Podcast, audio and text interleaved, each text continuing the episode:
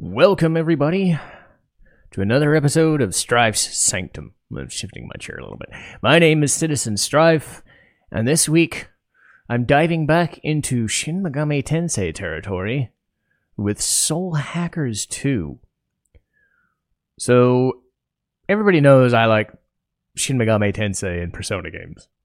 A little too much, as one can imagine given by the fact that I'm basically taking my channel over in a couple weeks with Persona 3's remake. But um, Soul Hackers 2 came out a couple of years ago and was aiming to be the third arm of the, you know, the SMT Persona whatnot because it is a continuation of the Soul Hackers mythology. It unfortunately didn't work out that way. And I find it a disservice because there are things about Soul Hackers 2 that really, really work, but there's also a lot of problems that held it back when it came out. Could have been fixed, could have been whatever. I, I think given the fact that Persona Persona 5 was such a revelation in terms of marketing, salesmanship, skill. I mean, obviously th- those games were top sellers. SMT5 sold like a million Soul Hackers 2 didn't have it. And which again sucks for one specific reason that I want to mention. But as usual, I want to go over everything about it as best I can. But for those unaware, think of Soul Hackers 2 as a bit of a halfway point, tone and gameplay wise, from SMT and its bleak dystopian futures and you know there's some cutscenes and character development and whatnot. And the other side being Persona's focus on characters and story, while still having good combat. Let's face it, Persona is known for the dating sim elements and the and the life sim stuff. Soul Hackers 2 ended up bridging the gap a little bit, and I found it an interesting through point. And then anybody asks, say on Reddit or on other websites, should I try Soul Hackers 2? The question really becomes what side are you on? It's a perfect balance point because it doesn't focus on either. It's a stripped down affair. I would put it in the same vein as, say, Persona 5 Strikers, where, yeah, there's a story, but they don't let you do a lot. They don't really screw around and have you do a lot of things. And the things that you are doing aren't all that interesting. So there's not you know side quest. There is like one extra dungeon that is an extended labyrinth dungeon and whatnot but other than that you're not asked to do anything else. So really the game is designed as a quick you know go to a dungeon fight the stuff learn the stuff and go back and repeat. It's very old school in that mentality. There's not a lot of messing around. There's not a lot of you know free flowing open world stuff that you'd see in say SMT5. And really, Soul Hackers 2 has to live and die on what story it does have and what characters and what they provide you in the game. And again, for me, I felt that was fine. I don't know.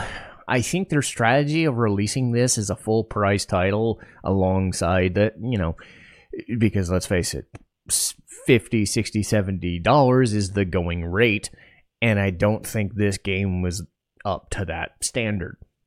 It's not going to provide you that. What it is going to provide you with still 30 to 40 hours of good decent material but there's only so much that you can do with it that i think people were left out in the cold and then just decided nah if you can get it at like 20 25 30 dollars you're in for a good time.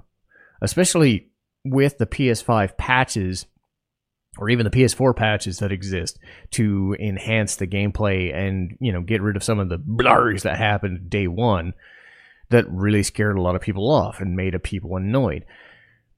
So this game suffered a lot for the sins of the other games succeeding. That doesn't excuse it, but it also says there's so much stuff here that could be really good that it's going to be a shame that people are not going to remember it. And specifically, it's going to be one character that I hope people don't forget because it's it's emblematic of what SMT and Persona games could be, but they're not. And that's the case of Ringo. So before I get to Ringo and gush about her, a city that is kind of like halfway modernized but also halfway futuristic. It's I don't know if it's ever named. I think it's just a dystopian city, you know, or cyberpunk city.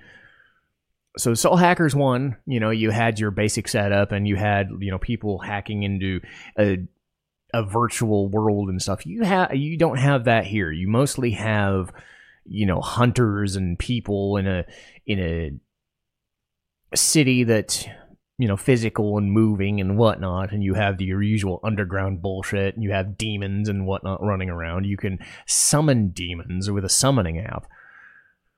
But unbeknownst to those people, there is an AI or a presence known as Aion that is tasking someone, in this case Ringo and Fig. So, two people, these, I guess, artificial beings to create physical versions of themselves and go down to the city and investigate this prophecy that's being foretold. Apparently, it's going to cause destruction, and this Aion thing, whether it's a malevolent being or you know benevolent or whatever, it's mostly just an arbiter. Just says no, we don't want the world dying, so we'll send Ringo and Fig to investigate. And really, Ringo and Fig are what hold this game together, specifically Ringo. But Ringo and Fig take on these like crazy, interesting looks. They have like neon jackets and ephemera, cyberpunk, laser clothes, and you know, along you know accoutrements alongside normal, you know, grayish, you know,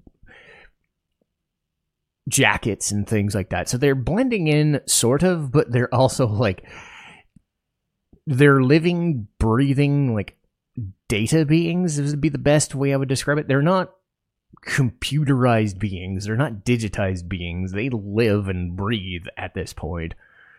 But they have been tasked to blend in and figure out what's going on. And I do think they do a decent job of trying to make that these characters are basically from a data world or a virtual kind of world, but they're trying to dig deep and l- figure out where this prophecy is coming from in this underworld society. And it does come down to their way of handling the situation. So Ringo is voiced by Megan Harvey, who was Sophia in Persona 5 Strikers. Fig is voiced by Erica Mendez, who was Raphtalia in Shield Hero and Megumin from Konosuba. Fig is very unassuming very straightforward, straight laced. But Ringo, oh my fucking Christ, Ringo is amazing. And if anything else about Soul Hackers 2 is there, it's that Ringo is proof that SMT can do actual characters with actual depth. Because who knew? People who make Persona know how to write characters, and we don't need fucking silent protagonists. So you could see where I'm going with this. Ringo has a personality. And she can be any personality you want, and she can kind of change and mold herself. That's kind of the cool thing about these AI beings or virtual beings is you are able in the game to make multiple choices, and a lot of that boils down to affection points and whatnot. You don't really change a lot of the story in some cases, and still like the ending. But they've written Ringo multiple responses, and of course, you know, Megan as the voice actress provides different or different mindsets, different answers, different avenues that the character can go down. You know, plot trees, dialogue trees. What a novel concept! They exist, and you don't need to go, uh, nah. You know, you don't have a person staring at you like uh, Dragon Quest XI, where they just kind of, hmm, Er. Hmm. You, you see what I'm getting at here? I like I like Joker. I wish he had dialogue. Because back then, in the olden times, there was a game called Final Fantasy VII where you had dialogue trees and affection meters and all that junk, and you could pick what what stuff you did for your characters, but the character himself was still written. So. yes, I understand it. The cloud wouldn't talk that way. You're just doing this for affection points. Who gives a shit? It's a character. You can still put your own spin on a character who's established. That is my point. And Ringo comes across either very understandable and agreeable and wants to do everything goody goody style, she can come off kind of dismissive and, yeah, you're, you're kind of a piece of shit, you know, so I'm just going to kill you now. She can come off as moody. It's like, I'm going to really get you because you're being a dick. You have different motives that you can put Ringo down, and the dialogue and the character and the voice actor, they're doing acting. It's amazing, isn't it? Because, as I've said before, one of my big bugbears the more I do games like this, especially Japanese games, Western RPGs, you can do one of either. But having a character actually emote and change with the dialogue gives you agency as a player, but also doesn't sh- doesn't shit all over the rest of the game because the game is expecting you to insert yourself into the character. I hate self insert silent protagonists. I don't do it. I don't want to do it. I don't think it works, and it's it's gonna feel unwieldy the longer we try to have cinematics in video games. The the the thing that SMT fails to do which I think the animes end up doing, is they kind of give those characters actual dialogue. Yu Narukami had actual dialogue in freaking Persona 4 animation and Persona 4 dancing. He felt like the best guy to do best characters and shit. It wasn't a lot of dialogue, but he actually felt like a person rather than some stick that you're moving around. Ringo is that same person. Ringo has this way with any sort of dialogue where you can just move and shake and it feels natural because she's naturally dismissive, but she's also understanding that if she needs to do it for the greater good, she could be a nice person. If she does it for the bat, the worst part of it, she could be very angsty. You know, she's able to show ranges of emotions and going back to her and looking at her rather than have her go, hmm, hmm, Mm-hmm. Yeah. Ha- she doesn't do that. She talks to you. She actually has things that she says. You actually believe that something is happening to her rather than things around her are trying to do that. Because again, in Dragon Quest XI, they keep going back to this this luminary, and they're saying you were cursed as a child and whatever, and they say this is a problem, and you were, you know, you're actually this amazing person, and all you're doing there is just, hmm. and then just to annoy you in flashback scenes the the younger version of himself can talk. What did he lose his ability to speak? I don't fucking know. So you can see why silent protagonists have always been a for me. So ringo avoids that. And you know what smt and persona games should and could do that i don't think they're ever going to do? Not use silent protagonists ever ever again because guess what? They took the social link mentality of, hey, there's a living, breathing character right next to me, except they turned her into the main character because they're good at it. They've had experience writing characters. But setting that aside, what does Ringo do? Well, she puts together a merry band of, of misfit toys, basically. Her role, along with Fig, is to create a bunch of people and you know, fight this Yatagarasu and Phantom Society bullshit. So, whomever's creating this prophecy of this situation, she has to find like minded people and battle that system. And it's done in an okay system. It's it's really the other characters are what are holding the game together. You you delve into it a bit because a lot of the characters are either fighting demons or unnatural things, and you get the normal SMT. Hey, a person who could be a demon or an angel or whatever is really at, at fault for this sort of, sort of thing. You've been in this story. You know, if you've played any SMT game, you kind of know what the story's going to be. So they're not going to try and shock you in most cases. I do find the way they went about the final boss, which I'm not going to spoil, was kind of interesting, but a little rushed. But other than that, that's that's an aside. But aside from Ringo, and aside from me spending five or ten minutes telling us that Ringo is awesome and every other character since has been a waste, what is this, what other characters does this this game have? Well, it has Arrow, voiced by Zach Aguilar, and uh, Zach was, I think, was it his name Ota from. Uh, yeah, I think it was Ota from AI the Somnium Files. This really dorky kid who's an otaku has a thing for irisology. That kid. So Arrow is you know in his like late teens, early twenties, and he's part of Yatagarasu and or the Phantom Society or whatever. He ends up getting kind of shanked or shot or whatever, and the main mechanic of gaining the party members that you do have is Ringo goes into their mind as they're about to die and performs what is known as a soul hack. So he she shares some of her life force, energy, what have you, with Arrow so that he survives it.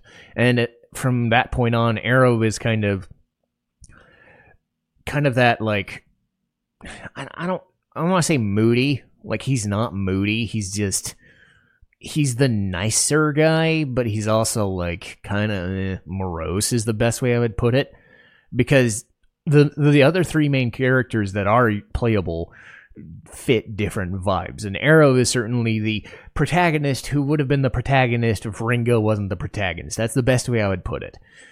But he's not like a dick. The person who is a dick is Melody, voiced by um, Erica Lindbeck.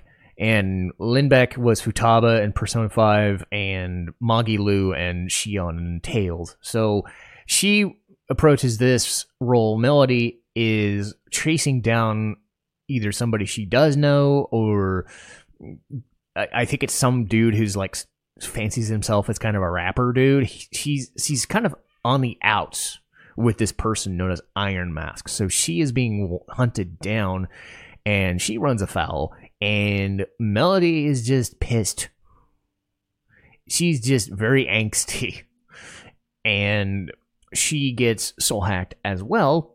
And she vows to get revenge on the Phantom Society and Iron Mask. So she joins up with the Merry Band.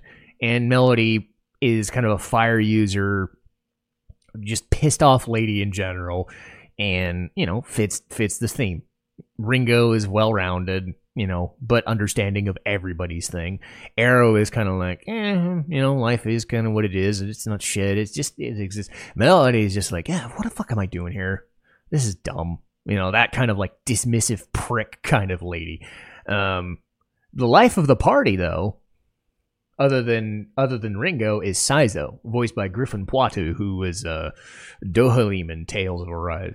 And Saizo is kind of a freelancer, kind of, you know, kind of a go getter in a way, but like sort of a slacker, sort of not, you know. But compared to Arrow and Melody, he's just, he just, you know, kind of understands life. Eh, you know, life is what it is. We'll just deal with it. And he gets serious when he deals with, I believe her name was Ash.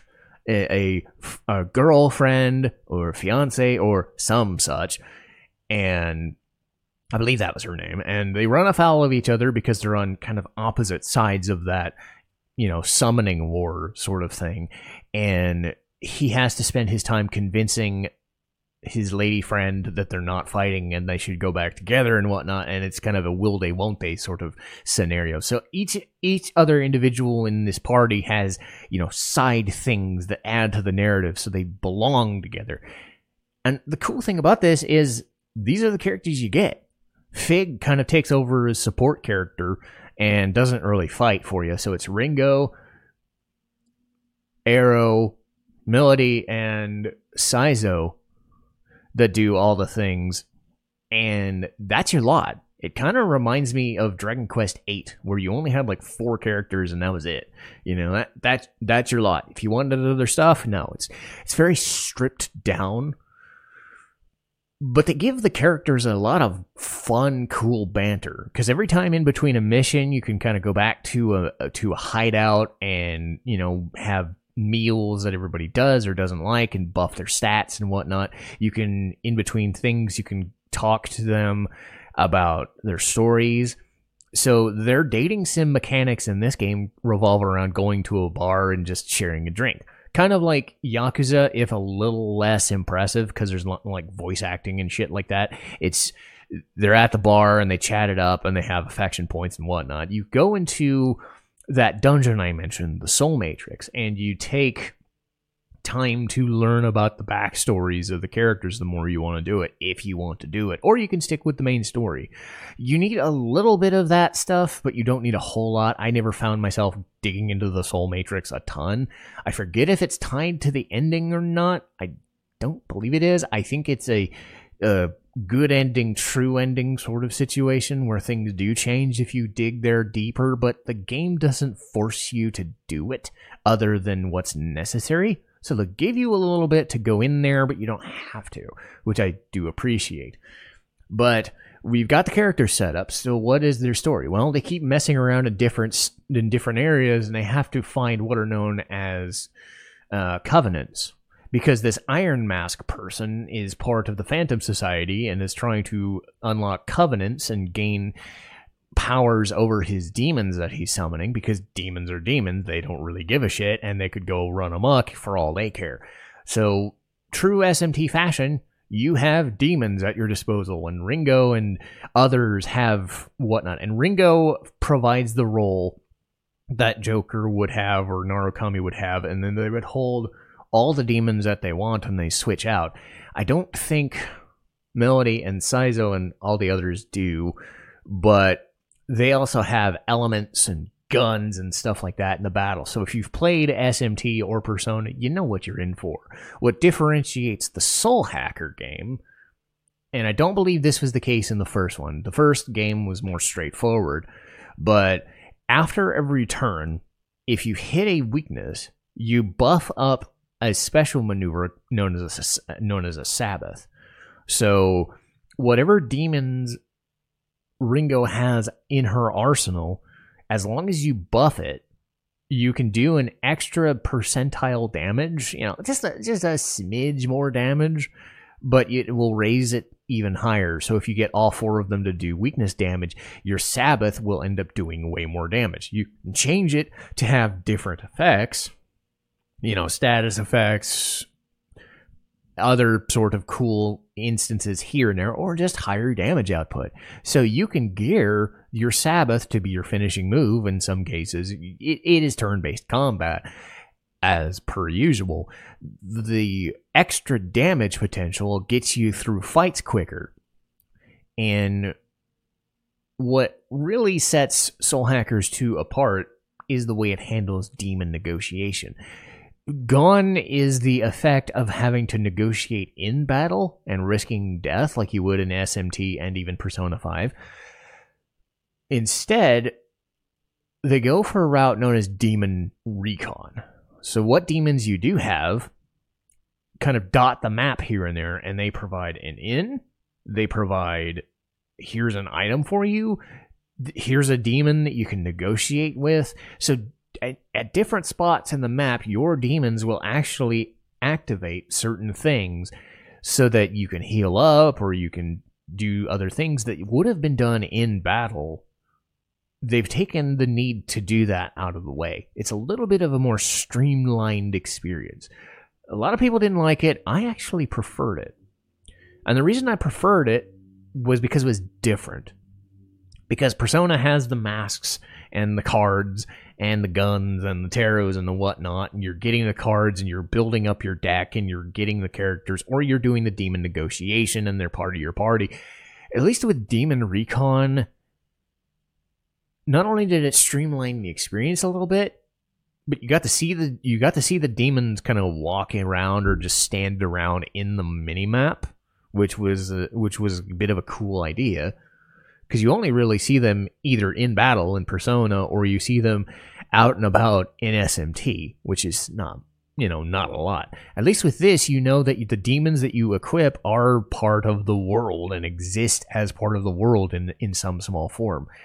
But it also gives a different way of doing things. So you're not tied to the same systems that the other games were doing. It's a different take on similar systems. That's what they were going for. So Demon Recon provides a quality of life adjustment, a quicker way of doing all of the things that you're doing, because it kind of boils down to give me the thing and I'll join your party, or don't give me the thing and whatever. If you like the demon negotiation, you still have that in other games, and it's it's cool, but it also does take a little bit of time to recruit people. In this, they they they strip it down to its bare essentials, and that is both a blessing and a curse, because when it comes down to bare essentials, that's all this game really is. The dungeons really lack potential. And not even in the oh my god, it's just one big fucking dungeon and it's boring sort of way. That's what that's what doomed Persona 3.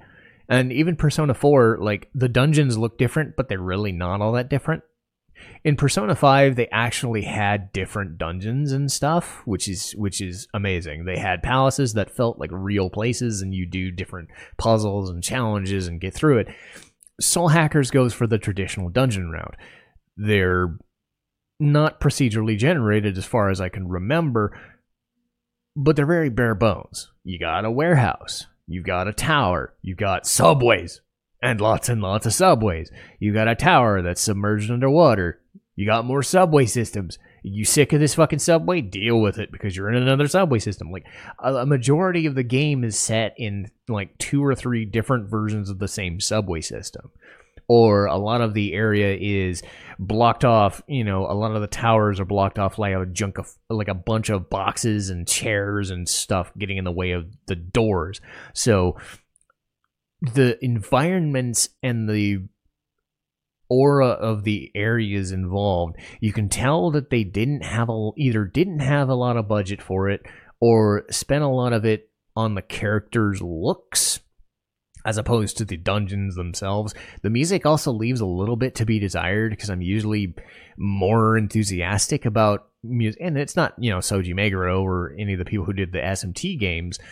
I think it was a different couple people, but nothing they made were anything I just flat out remembered. Like not the battles, not the not the you know level up music, not the dungeons. Normally I'm able to remember something. And nothing really screamed out at me. So Soul Hackers 2 put so much effort into creating this world, but it doesn't feel very lived in. It doesn't feel very special. The the world that you are in is a bunch of you know a bunch of mini maps and a bunch of areas that are just there for shopping or there for doing stuff like upgrading weapons and stuff. And it's cool because you can upgrade weapons and upgrade uh, elemental affinities. So ringo can be almost anything. Uh, melody focuses on fire Saizo i think it was either electricity or whatever. Everybody has an affinity. You have a grade. You have a grade to what a certain skill is. So if you're a healer using, you know, Dia, Media, Media Raharan and all that stuff, Rahan and all that junk. And I chose healer for Ringo because it made the most sense because she's the main lead to balance the party out. But you can kind of mess around with whatever stats and things you want to and upgrade what you want. But again, outside of that, there's not a lot of versatility and those dungeons do just kind of exist as it's another subway. It's another part of the subway. Let's get done with that. You know, there's at most five to six dungeons, and they're not all that interesting. And it's a disservice to the rest of the game that it feels very basic. And that's really the big kicker to this game is just the lack of originality and the the lack of intrigue when it comes to dungeons because even the soul matrix is just a bunch of hey make sure you have your characters leveled up the way you want so that you can go through their soul matrix first. But the soul matrix looks like any other you know hackers you know grid based ooh neon lighting grid based dungeony thing. It doesn't really spark interest to me. So that's really about it. It really just kind of exists as here's another dungeon, go through dungeon, get more story. There's no like grinding necessary. So I will give the game that credit. If you're on normal or easy, you don't really need to grind more than the character's levels.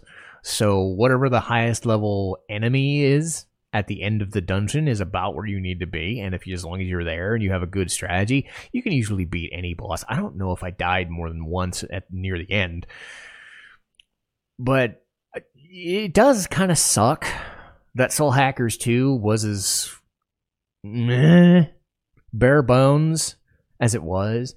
Because the Demon Recon could have been fleshed out a little bit more to give a little bit more versatility. I still enjoyed the attempt to try something a little different, even if it was very basic, you know, trying to give Soul Hackers 2 its own identity rather than just being another SMT game with the same systems, the same demon negotiation.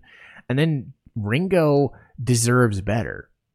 You know, I like the other characters, but Ringo as a main character showed you what these games could do when they have a character written, but also is your main character and gives you agency in the dialogue choices, agency in which characters you prefer, agency in what style of persona you want. Not persona as in the mechanic, persona as in their persona that they project upon others you can change Ringo to be whatever she wants to be, and the dialogue will fit either narrative because she's a bit of a blank slate. But she never feels out of place. She, you know, she has a bit of snark and a bit of bite. So she can be a good person or a bit of a bitch, and it doesn't feel out of place either direction you go. And it's real disservice to the other games that they're not locked into that type of character. Or i think that somebody like ringo is not going to be given more like a i don't think a soul hackers 3 is going to get developed. I, and it sucks because this is one of the best characters they've ever made. So if you do play soul hackers 2 realize that what you're getting is i mean what you see is what you get. But there's stuff there trying to peek out that holds it together, and Ringo deserves better. I know I keep saying that, but that is what this game holds you to. It holds you to another SMT or Persona experience. If you like that kind of battle system, yeah, you know what you're getting. You're not gonna change. You're not gonna change the wheel. All that you know. You're not gonna reinvent it but it's a revelation in the sense that the character did so much to answer a lot of my problems with the SMT and Persona franchise that were mainly issues that I tend to have. But, you know, other people have said recently that, you know, silent protagonists may or may not work and whatnot. And I've spent my time saying that. So, so again, you have to experience that sort of character for yourself. Don't take my word for it. If you can find Soul Hackers 2 for 20 bucks or 30 bucks, you're in for a decent, good RPG.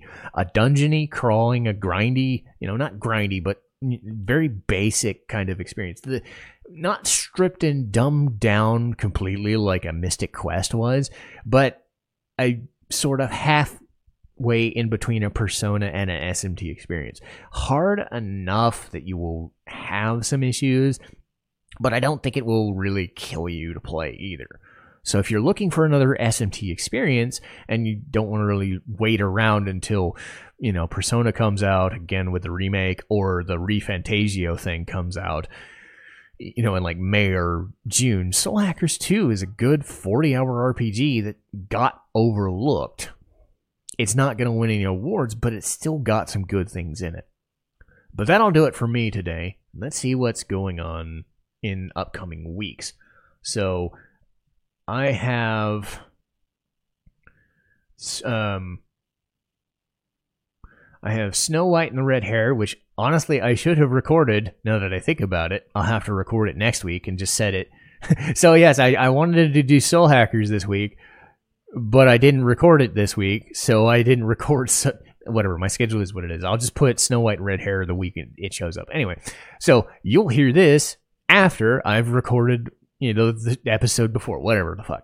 Anyway, um, 86, Sonic the Hedgehog 2, Radiant Historia, Arte, Wandering Witch Elena, I keep wanting to call her Elena, but it's Elaina, and Mike Tyson's Punch Out. So I've got plenty of stuff going on for the future, and I'll see you guys next time. Citizen Strife, signing off.